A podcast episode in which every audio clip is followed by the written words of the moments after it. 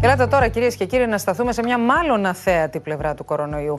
Είναι εκατομμύρια οι άνθρωποι που νόσησαν με COVID, ακόμη και ελαφρά, και μήνες μετά εξακολουθούν να αντιμετωπίζουν σοβαρά προβλήματα.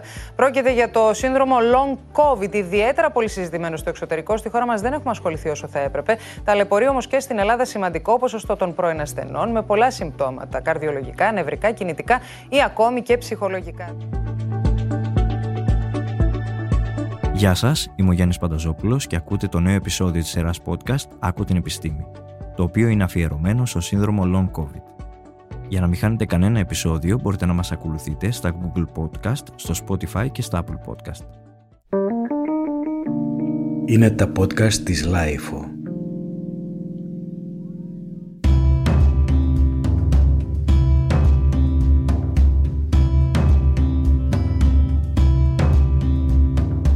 Κορονοϊός άλλαξε τα πάντα στο πέρασμά του. Ο τρόπος οργάνωσης της καθημερινότητάς μας μεταβλήθηκε, οι συνήθειες χρόνων διαγράφηκαν, ενώ η πανδημία συνοδεύτηκε από πολλαπλές απώλειες σε επίπεδο ανθρώπινο, κοινωνικό και ψυχικό. Και ενώ έχουν γίνει πρόοδοι στη θεραπεία του ίδιου του ιού, μία νέα απειλή αναδύθηκε, η οποία καταγράφεται ως μια παράλληλη πανδημία εντός της πανδημίας.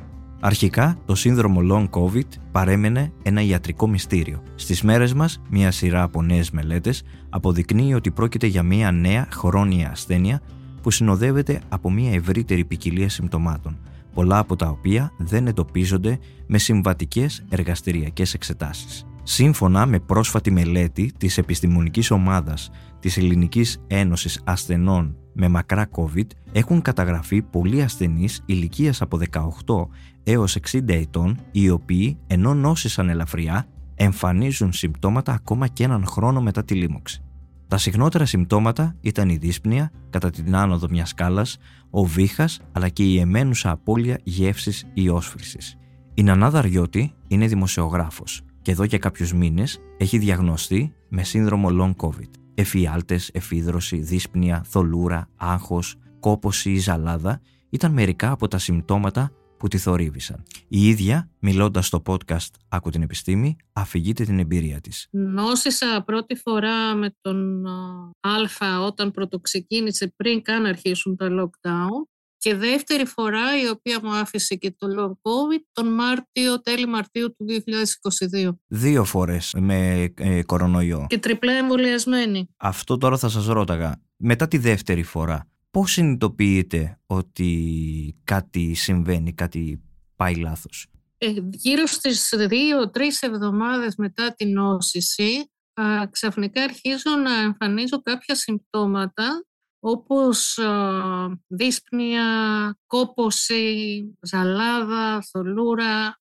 εφιάλτες, εφιδρώσεις, άγχος σε σημείο που πιστεύω ότι δεν είναι κάτι ψυχογενές, ότι κάτι δεν πάει καλά, ότι κάτι άλλο μου συμβαίνει και δεν είναι κάποια νόσος. Να φανταστείτε ότι απευθύνθηκα στον ψυχίατρο του ταμείου μας, του ΕΔΟΕΑΠ, ε, εξηγώντας το τι νιώθω για να με βοηθήσει να καταλάβω τι συμβαίνει. Ούτε ο ίδιος βέβαια μπορούσε να καταλάβει, διότι δεν είχαν συμβεί κάποιες αλλαγές στη ζωή μου που να δικαιολογούν τέτοια συμπτώματα. Όμως αυτά συνεχίζονταν και εγώ έπρεπε να βρω λύσεις γιατί δεν ήμουν λειτουργική.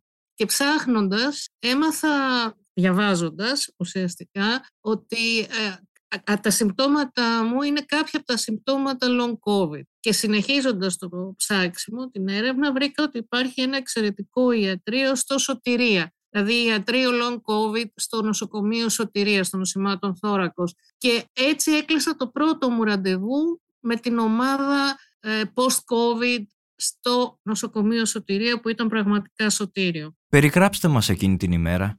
Ε, ήταν μια δύσκολη ημέρα, διότι ενώ είχα ραντεβού στις 9.30 περνούσε η ώρα το ραντεβού, δεν γινόταν. Ωστόσο, βγήκε η κοινωνική λειτουργός που είναι υπεύθυνη για το συντονισμό των ιατρίων του long COVID και μου εξήγησε ότι θεωρητικά τα ραντεβού που κλείνουν ε, ηλεκτρονικά από το 15-35 διαρκούν 20 λεπτά, όμως η εξέταση για long COVID διαρκεί τουλάχιστον δύο ώρες, άρα μου ζητούσαν συγγνώμη γιατί ήταν κάποιος ασθενής πριν από εμένα και τελικά το, το δικό μας ραντεβού κράτησε δυόμιση ολόκληρες ώρες. Πάνω από μία ώρα ήταν το ραντεβού με την κοινωνική λειτουργό η οποία έπρεπε να ελέγξει την νοητική λειτουργία, τον τρόπο που αντιμετώπιζα τα πράγματα, τι ακριβώς συνέβαινε και πάνω από μια ώρα το ραντεβού με την ε, γιατρό μου, την κυρία Κάκαλου, γιατρό μου πλέον, τη λοιμοξιολόγο, η οποία κατέγραψε όλα τα συμπτώματα και με την οποία συζητήσαμε και όλες τις εκφάσεις της ασθένειας.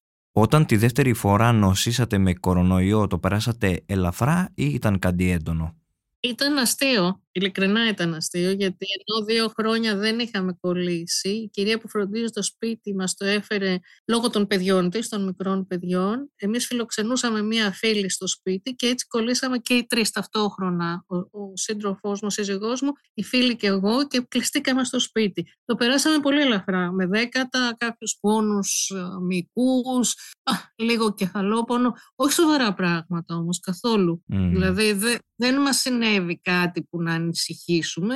Είχαμε τα οξύμετρά μας, δεν χρειαστήκαμε τίποτα. Δεν, δεν εμφανίσαμε κάποιο σύμπτωμα που να μας κάνει να ανησυχήσουμε καθόλου. Και στο μεσοδιάστημα από αυτό που μας λέτε τώρα μέχρι εκείνη την πρώτη μέρα στο Σωτηρία είπατε ότι δεν αισθανόσασταν ότι ήσασταν λειτουργικοί. Αυτό είναι πολύ συμβαίνει ακόμη. Δηλαδή ε, για μένα και για τους περισσότερους ασθενείς long COVID η μέρα τελειώνει στην αρχή της. Δηλαδή ξεκινάς, ξυπνάς, λες «Α, ωραία, σήμερα έχω ξυπνήσει καλά» και μετά το ντου σου, το μπάνιο σου χρειάζεσαι μισή ώρα για να επανέλθεις και η μέρα σου τελειώνει εκεί το μεσημεράκι γιατί δεν έχεις αντοχές για παραπέρα που τις βρίσκεις αναγκαστικά γιατί πρέπει να εργαστείς αλλά μετά δεν αναπληρώνεις, δηλαδή η, εξάντληση είναι τραγική. Ε, μόνο αυτή την έκφραση μπορώ να, να σκεφτώ. Η εξάντληση είναι πάρα πολύ μεγάλη. Η δυσλειτουργικότητα σε ακολουθεί στα πάντα, από το να διανύσεις αστείες αποστάσεις, από το να ε, κάνεις ε, γραφική εργασία, δηλαδή εργασία γραφείου, την οποία έκανες σε μισή ώρα, μπορεί να σου πάρει τρεις ώρες για να την πληρώσεις, ε, αδυναμία συγκέντρωσης, που μάλιστα μου είπαν ότι σε επαγγέλματα όπως το δικό μας ή στο νοσηλευτικό προσωπικό είναι αυτά που απαντώνται συχνότερα, δηλαδή τα προβλήματα συγκέντρωσης και η θολούρα. Αυτά όλα που λέγατε, οι εφιάλτες, η εφίδρωση, η κόπωση, αυτά ήταν ε, σταδιακά ή τα ζούσατε ταυτόχρονα; Ε, υπήρχαν μέρες που είχατε όλα τα συμπτώματα μαζεμένα; Οι εφιάλτες και η σύγχυση κράτησαν μόνο μία εβδομάδα. Μετά έμεινε η κόποση, η εξάρτηση, η δύσπνοια, το λαχάνιασμα, το να μην μπορείς να ανέβεις σε έναν όροφο, αυτό που σας είπα, το να κουράζεσαι μετά από το πρωινό σου μπάνιο και να πρέπει να κάτσεις μισή ώρα να ξεκουραστείς, να σε κουράζει η οδήγηση να πρέπει να ξεκουραστείς. Δηλαδή για τα πάντα μετά χρειάζεσαι έναν χρόνο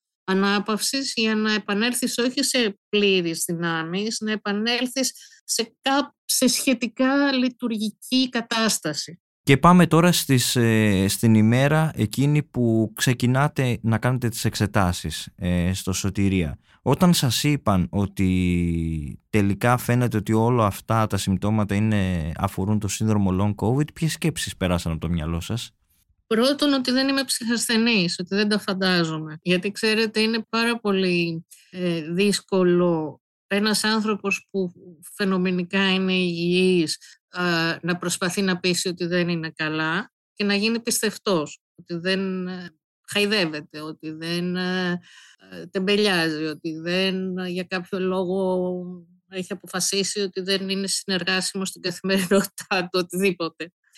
οπότε και μόνο αυτό ότι ξεκινάς από τη βάση ότι κάτι συμβαίνει πραγματικά το οποίο θα ψάξεις, να βρεις τις παράπλευρες απώλειες του, του ιού ε, είναι θετικό. Πόσο καιρός δηλαδή τώρα είναι που είστε σε επαφή, ε, πώς, 7-8 μήνες, δηλαδή τώρα είστε σε επαφή ναι, με το, ναι, ναι. Με το ε, ιατρείο; 7 μήνες, 7 μήνες. Όπου οι διαγνώσεις, δηλαδή τα, τα ιατρία με τα οποία συνεργάζονται είναι από το υπερτασικό, είναι το ενδοκρινολογικό, είναι το πνευμονολογικό, ε, με το καρδιολογικό συνεργάζονται με το νάσιο, δηλαδή είναι πάρα πολλές εξετάσεις που γίνονται για να δουν τις παράπλευρες ζημιές. Σε μένα έκανε ένα, μια έκρηξη μεταβολικού συνδρόμου, ξεκίνησα κάποιες θεραπείες, η πίεσή μου παρακολουθείται, έχει, έχει ε, διαγνωστεί μια ζημιά στο πνεύμονα που κοιτάμε, ελέγχουμε να δούμε τι πρέπει να γίνει για να πάμε παρακάτω. Ε, δεν είναι εύκολο και δεν είναι εύκολο αναγνωρίσιμα τα παράπλευρα, οι ζημιές που προκύπτουν, όπως επίσης αυτό που μου έχουν πει επανειλημμένως και το συζητάμε με τη γιατρό, είναι ότι ε, είναι πολλές ζημιές νευρολογικής φύσεως, ε, όχι ψυχολογικής, όχι ψυχογενής, νευρολογικής φύσεως, οι οποίες αποδίδονται στον ε, COVID και οι οποίες δεν μπορούν ακόμη, δεν έχουν καταγραφεί. Δηλαδή γίνονται έρευνες αλλά δεν έχουν καταγραφεί γιατί είναι πολύ φρέσκος ο ιός. Έτσι, οι δύσπνιες ή η κόπωση ή όλα αυτά που αισθάνεται ένας ασθενής long COVID δεν έχει απόλυτα να κάνει με το μήκο του σύστημα ή με την αναπνευστική του δυνατότητα, αλλά με το νευρολογικό σύστημα. Τι άλλαξε όλο αυτό το διάστημα στην καθημερινότητά σας; Πολλά, πολλά. Άλλες προτεραιότητες, άλλη ρυθμή αναγκαστικά, ε, ελάχιστη κοινωνική ζωή, ελάχιστη επαγγελματική ζωή μετά το ωράριο του γραφείου, που αυτό για μένα ήταν μεγάλη ζημιά, παραμένει. Τα θετικά, η προτεραιότητα στην οποία βάζεις τον εαυτό σου, τον, ε, την υγεία σου και τον, τις αντοχές σου. Γιατί, ξέρετε, οι αντοχές ε, και σε μη νοσούντες έχουν κάποια όρια. Ε, που πρέπει να τα ακούμε, να ακούμε τον οργανισμό μας και το σώμα μας και τον εγκέφαλό μας. Δεν το κάνουμε, υπερβάλλουμε τις περισσότερες φορές, τουλάχιστον στη δική μας δουλειά, έτσι. Αναγκαστικά αυτό το, αυτή η νόσος, ας πούμε, από την οποία πάσχω, με ανάγκασε να μπω σε άλλους ρυθμούς. Ο, τώρα, που έχει περάσει ένα διάστημα από τότε που, έχετε, που διαγνωστήκατε με το σύνδρομο long covid οι γιατροί τι σας λένε θα υπάρχει δυνατότητα το επόμενο διάστημα αυτά τα όσα είχατε εμφανίσει τα συμπτώματα να αρχίσουν να εξασθενούν; Δηλαδή να επανέλθει ο οργανισμός γίνεται αυτό στην πρώτερη κατάστασή του; Κοιτάξτε, ε, είναι ένας νέος ιός. Έτσι. Θα ήταν παράλογο να απαιτούσαμε από τους γιατρούς να έχουν απαντήσεις σε όλα τα ερωτήματα που δημιουργούνται και σε όλες τις ζημιές που γίνονται. Οι χρόνοι που θέτουν οι ίδιοι βάσεις εμπειρίας, αυτής της μικρής εμπειρίας που υπάρχει, είναι το εξάμεινο, ο χρόνος, 18 μήνες για, επα, για επαναφορά.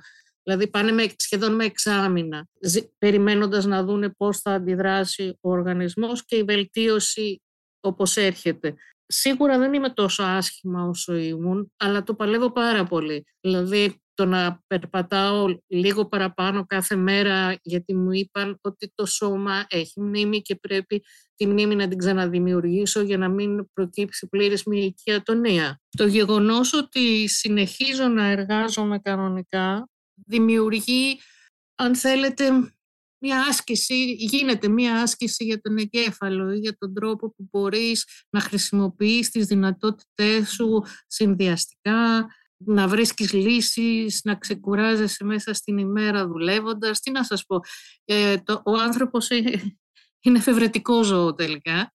Με κάποιον τρόπο αρχίζεις να βελτιώνεις τις λειτουργίες σου για να μπορέσεις να ζήσεις και σιγά σιγά αρχίζεις να νιώθεις και καλύτερα. Ε, δεν έχω επανέλθει 100%. Αυτό είναι σίγουρο. Λαχανιάζω πάρα πολύ εύκολα. Ζαλίζομαι. Μπορεί εκεί που περπατάω να με πιάσει ζαλάδα στα καλά καθούμενα. Ε, έχω αποκτήσει ένα μεταβολικό σύνδρομο ισχυρό το οποίο, ε, ε, για το οποίο έχω μπει σε μόνιμη θεραπεία και δεν θα αλλάξει αυτό. ναι, ελπίζω ότι κάποια στιγμή τα βασικά θα επανέλθουν. Τι να σας πω. Κανείς δεν ξέρει. Οι γιατροί όλο αυτό το διάστημα, ε, όταν, τώρα που είστε σε συνεχή επικοινωνία, τι σας έχουν πει, δηλαδή σας δίνουν κάποιες... Ε, αυτό που λέμε να κάνετε κάποιες ασκήσεις, να σας δίνουν κάποιες εντολές, κάτι που πρέπει να ακολουθήσετε οπωσδήποτε; Ε, θεραπευτικό σχήμα δεν υπάρχει. Αντίθετα υπάρχει μια πανευρωπαϊκή έρευνα στην οποία συμμετέχει ως πανεπιστημιακό το Σωτηρία, ως πανεπιστημιακή κλινική και στην οποία συμμετέχουμε και όσοι long covid ασθενείς ε, πληρούμε κάποιες προϋποθέσεις και έχουμε αποδεχτεί να συμμετέχουμε. Αυτό βοηθάει για τους μετά από εμάς προφανώς, έτσι. Δεν έχει να κάνει με εμάς. Εμείς δεν, δεν υπάρχουν κάποιες θεραπείες εκτός από τις παράπλευρες εκτός από τα, τις παράπλευρες ζημιές οι οποίες θεραπεύονται συμπτωματικά, δηλαδή ανάλογα με την πάθηση που προκαλεί ο COVID. Δεν υπάρχει κάποια ε, θεραπεία ούτε για την κόπωση, ούτε για τα νευρολογικά, νευρολογικής φύσεως, ούτε για τη δύσπνοια, ούτε για κάποιο από αυτά τα συμπτώματα. Αυτό που όμως κερδίζεις ερχόμενος σε επαφή ε, συνεχή με αυτούς τους ε, γιατρούς είναι ότι υπάρχει στήριξη, ότι οτιδήποτε συμβαίνει, ε, ξέρεις πού θα απευθυνθείς και θα έχεις κάποιες απαντήσεις, ότι ο έλεγχος είναι ενδελεχής, ότι δεν αφήνουν τίποτε στη τύχη. Εάν δεν είχαν βρεθεί όλα αυτά τα παράπλευρα που δημιουργήθηκαν, προφανώς θα είχαν πολύ σοβαρότερα προβλήματα και αναπνευστικά και ενδοκρινολογικά και πηγαίνουμε βήμα-βήμα και εμείς και οι γιατροί μαζί στο να δούμε πώς μπορούμε να βελτιώσουμε τη ζωή μας και τις συνθήκες και το περιμένοντας να επανέλθουμε και να τους ενημερώσουμε ότι πλέον είμαστε καλά. Τι κρατάτε από όλη αυτή την ιστορία; Κρατώ ότι αν δεν είχα κάνει τα τρία εμβόλια προφανώς θα ήμουν πολύ χειρότερα ότι έχω απόλυτη εμπιστοσύνη στην επιστήμη, ότι δεν πίστευα ότι ένα κρατικό νοσοκομείο θα ήταν τόσο καλά οργανωμένο και με τόση ανθρωπιά δίπλα στους, να στέκεται με τόση ανθρωπιά δίπλα στους ασθενείς. Το κυριότερο ότι αυτό που σας είπα, ότι ο άνθρωπος είναι ένα ζώο ευέλικτο, ανθεκτικό και με, διαρκώς μεταλλασσόμενο που σημαίνει ότι με κάποιον τρόπο όταν θες καταφέρνεις να κάνεις τα πάντα όσο ασθενής και να είσαι. Αυτά. Κυρία Δαριώτη, σας ευχαριστώ πολύ για όσα μοιραστήκατε μαζί μας. Μακάρι να είναι χρήσιμα και σε άλλους ασθενείς long COVID που φαντάζονται ότι, που ξέρουν ότι κάτι έχουν και δεν βρίσκουν τι και να απευθυνθούν στις κλινικές long COVID για να βρουν απαντήσεις.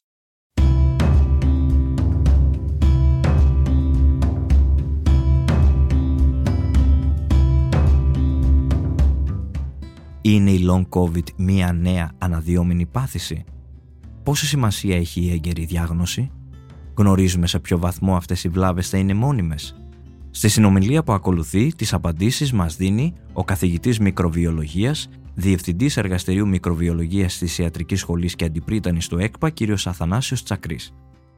Κύριε καθηγητά, σε μία πόλη που βήχουν όλοι, πόσο σχετικό είναι με το σύνδρομο long COVID? στην παρούσα φάση νομίζω ότι περισσότερο έχει να κάνει με το ότι συνεπάρχουν πολλές διαφορετικές ιώσεις αυτή τη χρονική περίοδο. Δεν είναι μόνο COVID ή γρήπη. Όπως ξέρουμε υπάρχει και ο ιός του αναπνευστικού συγκητίου, γνωστός και ως RSV, αλλά και άλλοι ογενεί παράγοντες που αυτή τη στιγμή προκαλούν θα έλεγα σημαντική νοσηρότητα από αναπνευστικές λοιμώξεις που έχει να κάνει εν μέρη και με το ότι για μεγάλο χρονικό διάστημα δεν εκτέθηκε το νοσοποιητικό μας σύστημα σε διάφορους ιούς λόγω ακριβώς των μέτρων τα οποία ήταν σε εφαρμογή τα προηγούμενα ε, δύο-δυόμιση χρόνια με αποτέλεσμα αυτή τη στιγμή να έχουμε γενικότερα μια έξαρση των γενών λοιμόξεων που ευθύνονται έτσι για αυτό που πολύ συχνά παρατηρούμε ε, στο περιβάλλον μας αρκετοί ε, να άνθρωποι να έχουν συμπτώματα από το αναπνευστικό σύστημα. Το λέω γιατί ο επίμονος βήχας, όπως ε, έχω διαβάσει, είναι στα συμπτώματα που εμφανίζονται ακόμα και έναν χρόνο μετά, από όσους, ε, μετά σε όσους νόσησαν για παράδειγμα από COVID.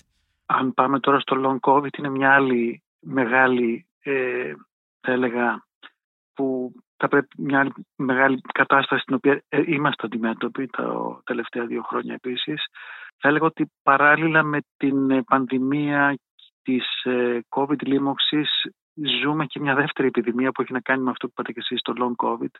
Να μην ξεχνάμε ότι η πανδημία συνεχίζει να υπάρχει. Μπορεί να έχουμε παραλλαγές πια του ιού που είναι ίσως λιγότερο παθογόνες από ό,τι ήταν οι προηγούμενες παραλλαγές. Αλλά μην ξεχνάμε, για παράδειγμα, ότι περίπου 150 με 180 άτομα κάθε εβδομάδα χάνουν τη ζωή τους. Μπορεί να είναι ηλικιωμένα στις μεγαλύτερες περιπτώσεις, αλλά το νούμερο αυτό είναι περίπου 180 συνάνθρωποι μας χάνονται κάθε εβδομάδα, που είναι ένα, μια ένδειξη ότι η πανδημία συνεχίζει να υπάρχει.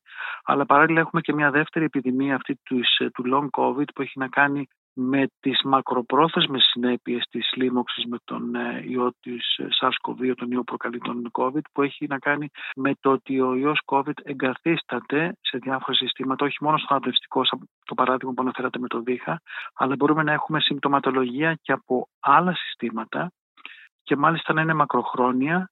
Σε πολλές περιπτώσεις ακόμα δεν ξέρουμε εάν κάποια από αυτά τα συμπτώματα μπορεί να παραμείνουν ε, για όλη μας τη ζωή. Είναι κάτι που είναι ακόμα υποδιερεύνηση ε, και εκτιμάται σήμερα με τα δεδομένα που υπάρχουν ότι τουλάχιστον 10% των ατόμων εκτέθηκαν στον ιό και είχαν λίμωξη από τον ιό, θα αναπτύξουν συμπτώματα σε βάθος χρόνου, αυτό που περιγράφεται ως long COVID, που δεν έχει να κάνει πάντα με τον αναπνευστικό. Έχουμε συνηθίσει τον ιό να τον συσχετίζουμε με τον αναπνευστικό, με το δίχα αυτό που αναφέρατε προηγουμένως, που είναι όντως ένα σύμπτωμα το οποίο μπορεί να κρατήσει για μεγάλο χρονικό διάστημα. Αλλά μπορεί να έχουμε συμπτώματα και από άλλα ε, συστήματα, από, άλλους, ε, από άλλα συστήματα του ανθρώπου. Μπορεί να έχει να κάνει με το καρδιακιακό σύστημα, μπορεί να έχει να κάνει με το νευρικό σύστημα, να είναι ε, νευροψυχιατρικές εκδηλώσεις, μπορεί να έχει να κάνει με γενικότερη μια χρόνια κόπωση, που επίσης είναι ένα πολύ συχνό σύμπτωμα, το οποίο παρατηρείται γενικότερα μετά από και διάφορες άλλες ιώσεις, αλλά το βλέπουμε και μετά από τον COVID. Πείτε μας και κάποια, και κάποια άλλα συμπτώματα που μπορεί να, να μας ανησυχήσουν θα έλεγα πολλές φορές, μερικές φορές τα συμπτώματα αυτά που έχουν να κάνουν ανάλογα με το σύστημα από το οποίο εμφανίζονται, Όπως είπατε και εσείς, μπορεί να είναι από το αναπνευστικό σύστημα, μπορεί να είναι από το καρδιακιακό σύστημα, να έχει να κάνει με ταχυκαρδία, αλλαγή του ρυθμού, του καρδιακού ρυθμού, ε, μπορεί να έχει να κάνει με καρδιακή ανεπάρκεια, μπορεί να έχει να κάνει με εμφάνιση ε, θρομβώσεων ή εμβολών.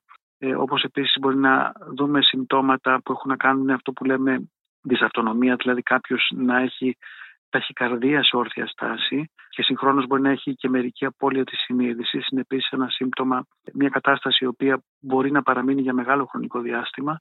Ε, όπως επίσης βέβαια και από άλλα συστήματα. Ε, μπορεί να έχει απώλεια γεύσης, απώλεια όσφρησης, μπορεί να έχει ε, συμπτώματα από το, από το νευρικό σύστημα, γνωσιακή της λειτουργία, απώλεια της δυνατότητας να ελέγξει κάποιος το χώρο στον οποίο βρίσκεται γενικότερα άλλα συμπτώματα από το, νευρικό σύστημα, ψυχιατρικές εκδηλώσεις, μπορεί να υπάρχει κατάθλιψη, το βλέπουμε επίσης είναι κάτι πολύ συχνό το οποίο το συναντάμε.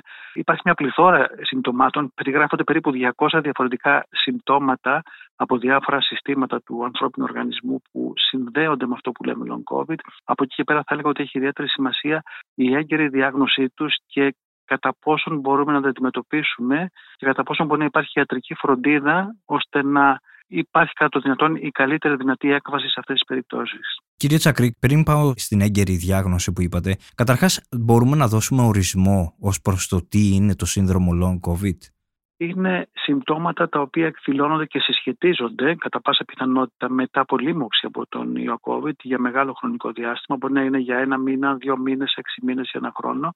Ε, συμπτώματα που έχουν να κάνουν ακριβώς με την ε, παθοφυσιολογία δεν είναι επαρκώς ε, ακόμα δεν έχει διερευνηθεί επαρκώς, αλλά φαίνεται να έχει να κάνει και με το ότι ο ιός εγκαθίσταται σε διάφορους ιστούς του ανθρώπινου οργανισμού, υλικά σωματίδια, δηλαδή το RNA του ιού, οι πρωτενε του ιού, όπως επίσης και με το ότι προκαλεί μια δυσλειτουργία στο ανοσοποιητικό σύστημα και αυτή η δυσλειτουργία ευθύνεται πολλές φορές για αυτή την συμπτωματολογία που μας συνοδεύει μετά από μια λίμωξη.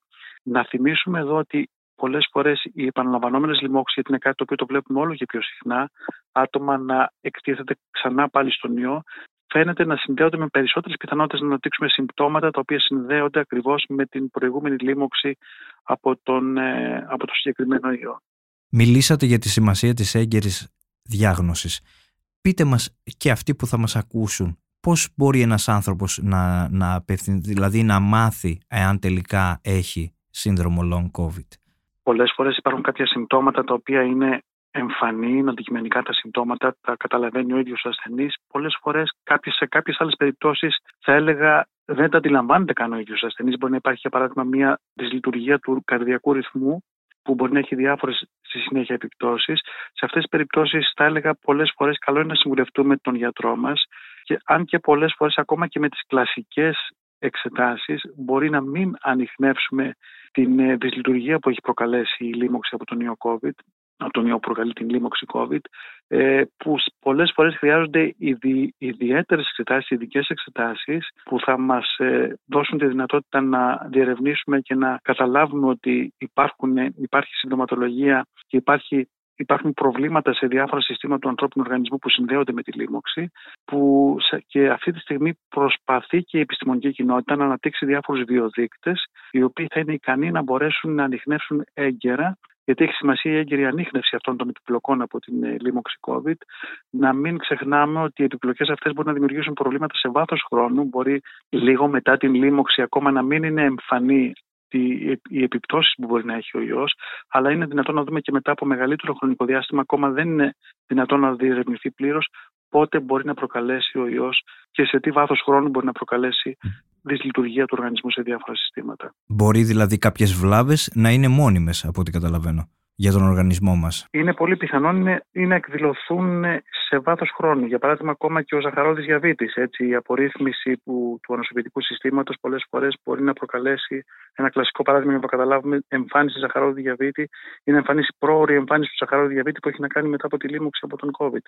Που και αυτό, για παράδειγμα, εμπλέκεται σε αυτό που λέμε long COVID. Γράψατε πρόσφατα σε άρθρο σας ότι η Long COVID είναι μια νέα αναδυόμενη πάθηση, μια βραδιβλεγής βόμβα που δεν γνωρίζουμε πότε θα εκραγεί και με ποιες συνέπειες για την κοινωνία. Για τα συστήματα υγείας θέλω να σας ρωτήσω και αυτό που γράψατε για τις ιατρικές δαπάνες.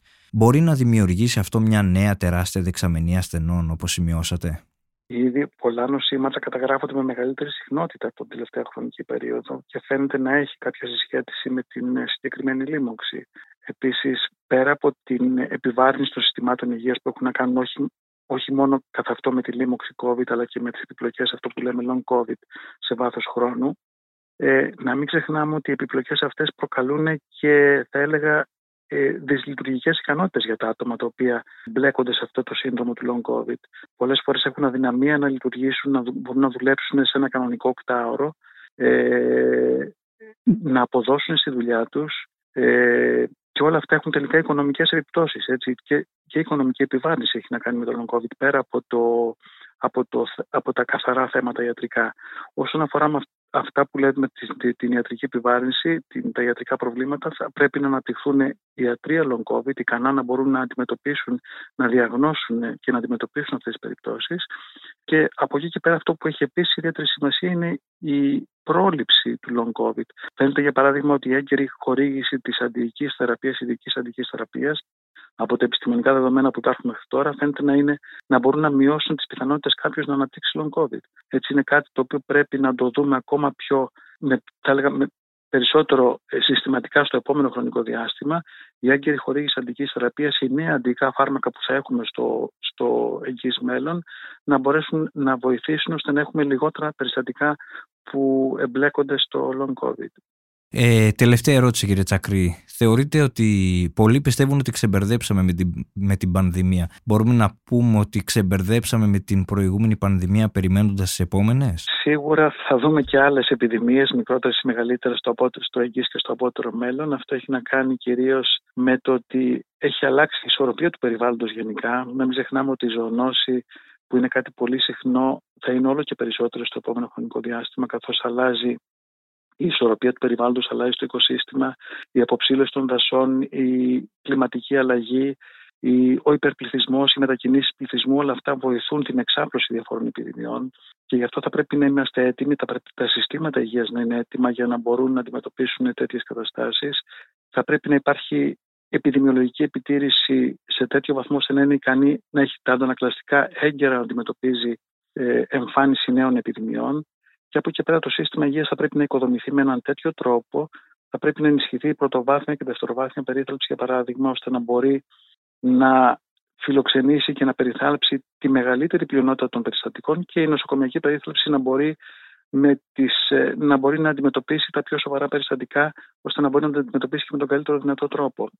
Είναι θέματα τα οποία πρέπει πολύ γρήγορα νομίζω να τα ε, βάλουμε στο τραπέζι, να μπορέσουμε να έχουμε ένα τέτοιο σύστημα υγείας ώστε να μπορέσει να ανταποκριθεί όσο το δυνατόν καλύτερα στις μεγαλύτερες προκλήσεις που είναι πολύ πιθανό να έχουμε στο, στο εγγύς μέλλον.